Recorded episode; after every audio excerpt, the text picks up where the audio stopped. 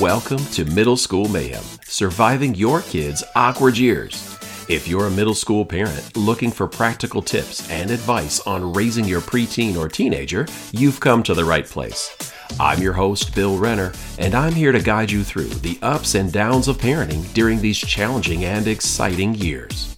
Each week, we'll explore a different topic related to middle school, from communication and discipline to mental health and academic success. I'll share my own experiences, not only as a principal, but my other favorite title, Dad, as well as insights from experts and other parents who have been through it all. So, if you're ready not only to survive, but thrive through your kids' awkward years with grace, humor, and honesty, join me for Middle School Mayhem. Today's episode is all about what it's like to be a middle schooler these days. And what you'll get from today is coming to grips with your experience was yours and not your child's. Also, how to deal with the flood of emotions. Working through social awkwardness. What about academic challenges? And let's address and talk about risk taking behaviors. Middle school is a transitional stage in a person's life, and it can be challenging time for many students. During this stage, individuals are faced with a variety of new experiences, including physical and emotional changes, as well as social and academic pressures. It's important to remember that these behaviors are a normal part of middle school development, and that students often grow and mature beyond them as they move into high school. Well, how do you like it? is a question that I'm frequently asked. The question is focused due to the fact that the majority of my career has been focused on early childhood education. With anything new, there is a phase of transition and adjustment as you try to learn the ropes. As the days continue to march on throughout the year, learning occurs, understanding develops, and bigger picture is developed. I was like a sponge soaking everything in from the location of lockers or which classroom was on the first floor or the second, and what do I do to get schedule changed? The first few months were tricky as I navigated the new world of middle school, and with each day, much like riding a bike without training wheels for the first time. Rest assured, I needed time to figure things out, and you and your student will need the same grace. As we work together, we'll hold each other up and provide supports as we continue to discover the mysteries of middle school. One of the challenges that teachers face is that everyone has been through school and everyone believes that they know. I will have to say, it's much different when you're on the other side of that desk. The other experiences we work through as middle schoolers were much different than today's middle schoolers. One example is tech. These students are in middle school. They don't know what it's like not to have tech at their fingertips. They don't know what it's like to call with a corded phone that's stretched as far as possible into another room to have a conversation or dial up internet. Once you were home, the outside world was cut off, with the exception of the kids who lived around you. The drama was also left on Tuesday and usually forgotten by Wednesday morning. So let's talk about the academic challenges. Welcome to the big leagues. As mentioned before, academics are taking form and possibly having lasting effects on your student as far as academics. So now is the time to harness their organizational skills and solidify their study habits. If you haven't spent time developing these skills yet with your student, it's not too late. As a former student's family asked me, When do you start teaching shoe tying? My response was, You can start today and it's never too late to get started. I've seen a variety of organizational techniques used, including colored folders and notebook system, or accordion style organizers and digital forms too. The challenge is, as you already know, it's not one thing to have great expectations and a system in place, it's another to put it into action and to revisit it to make sure it works by making tweaks along the way to fit the needs of your student. Not too many years ago, you heard a teacher say, Remember to read 20 minutes a night, right?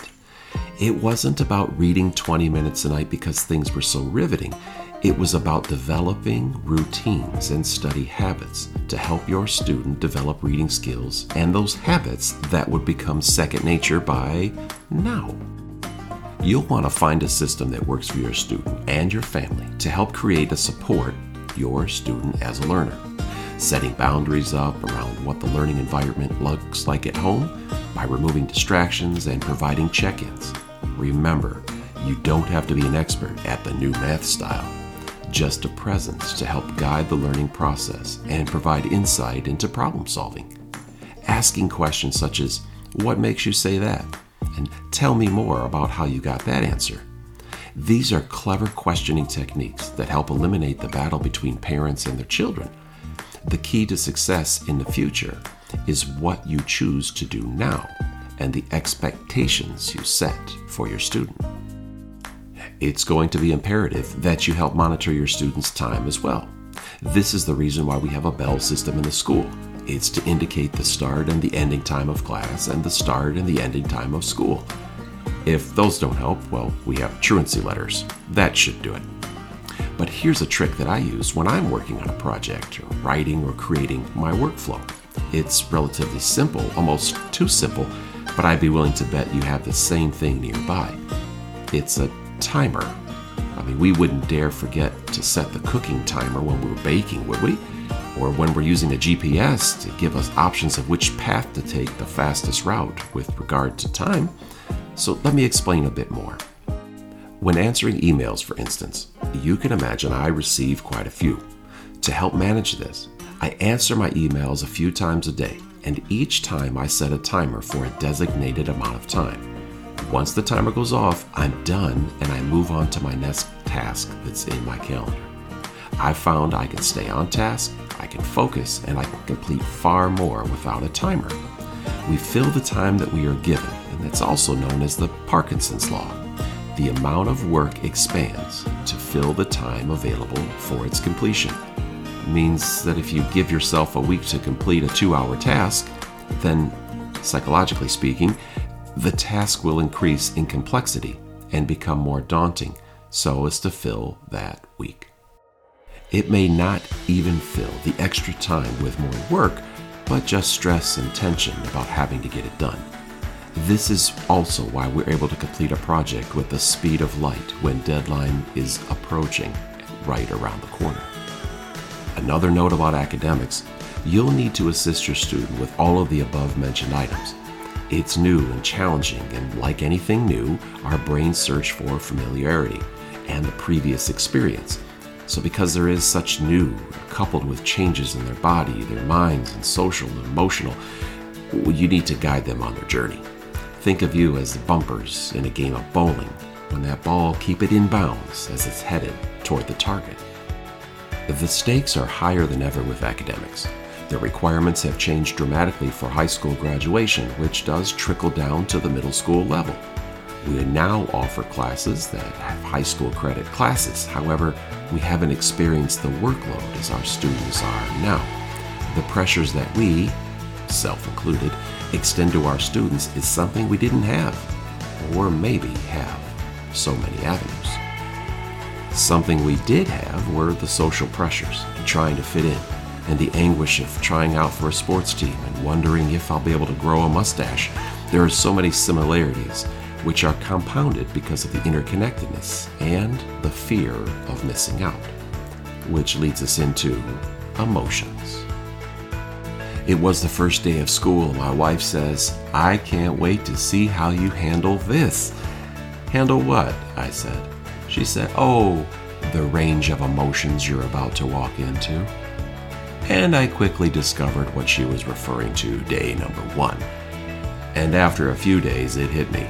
Middle schoolers are still developing their emotional regulation skills and may experience sudden mood swings, intense feelings, and outbursts. It sounded more like a disclaimer, but this was my new life, and helping these emotional beings sort out their feelings was part of my responsibility. It was now my job to hear them out and provide options.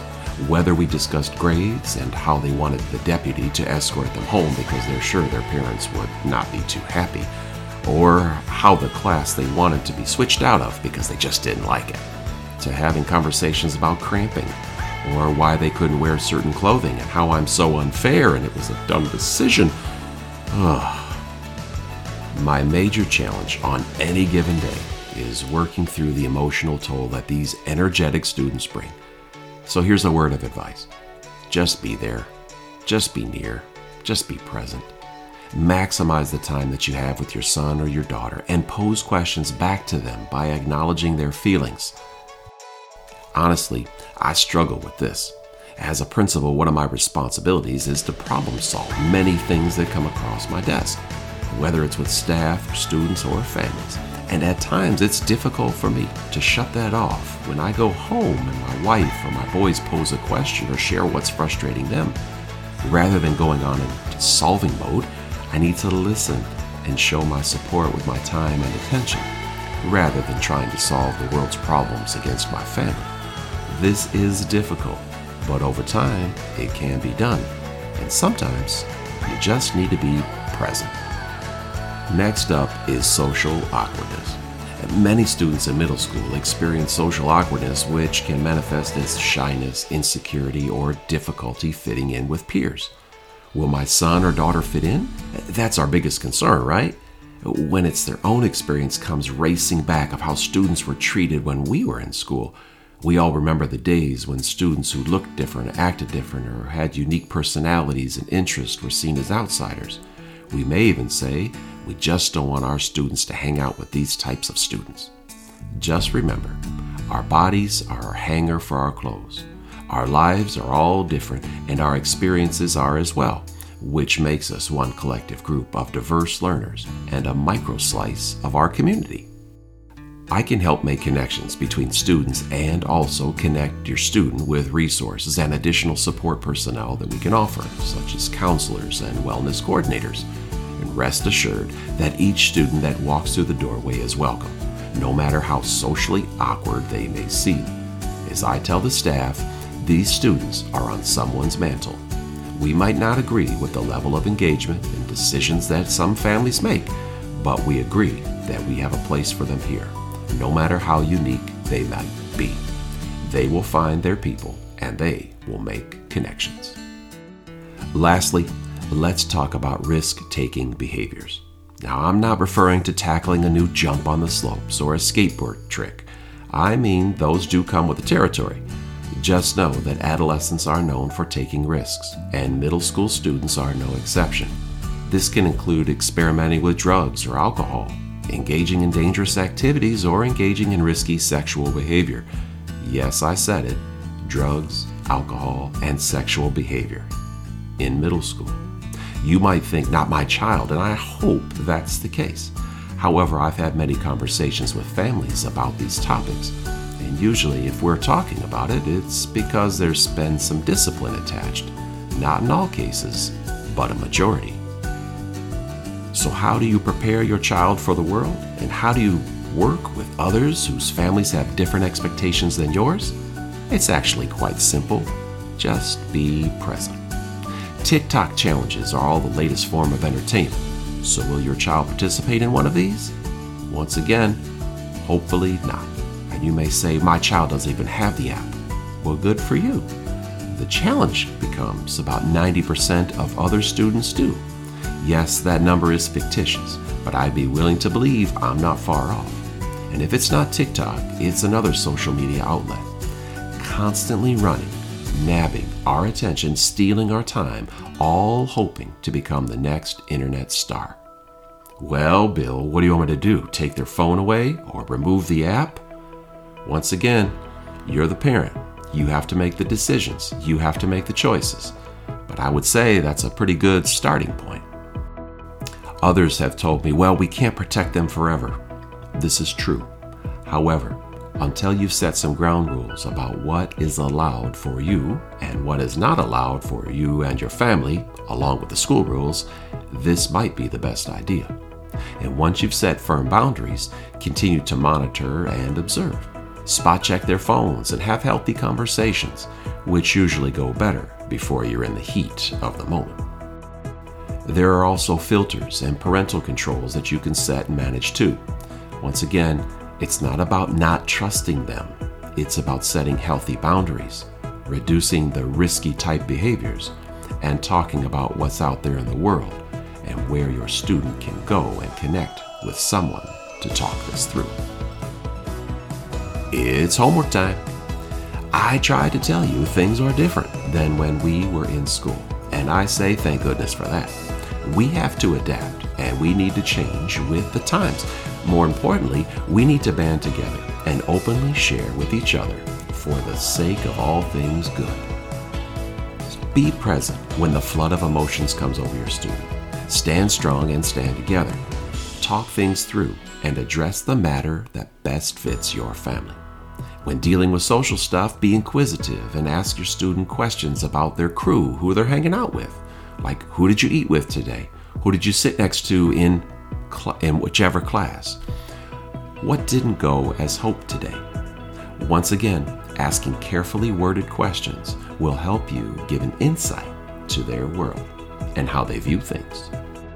Find an organizational system that works best for your student, not you, your student. Whether it's colored folders or notebooks, a numbering system, or find something that will help your student thrive on staying organized, maximizing their time. Use the progress reports and report cards as indicators for how your student is doing. And for risky type behaviors, discuss what's happening with their group of friends.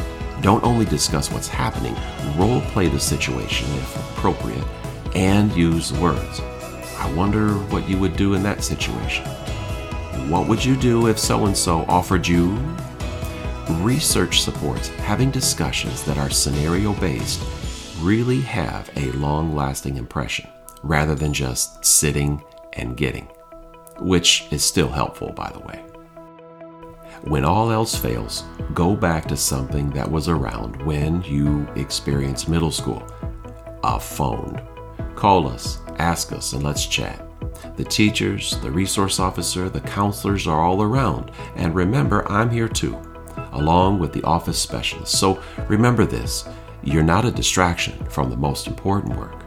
Your student thriving is the most important work, and the conversations are all confidential. Remember, parenting is filled with constant learning and growth, and it's okay to make mistakes along the way. As you continue on your parenting journey, I encourage you to stay open minded, curious, and compassionate both towards yourself and your children. As you navigate the challenges of middle school, remember you're not alone. We're here to help you and your student thrive and succeed. Together, let's create a positive and nurturing environment for their growth.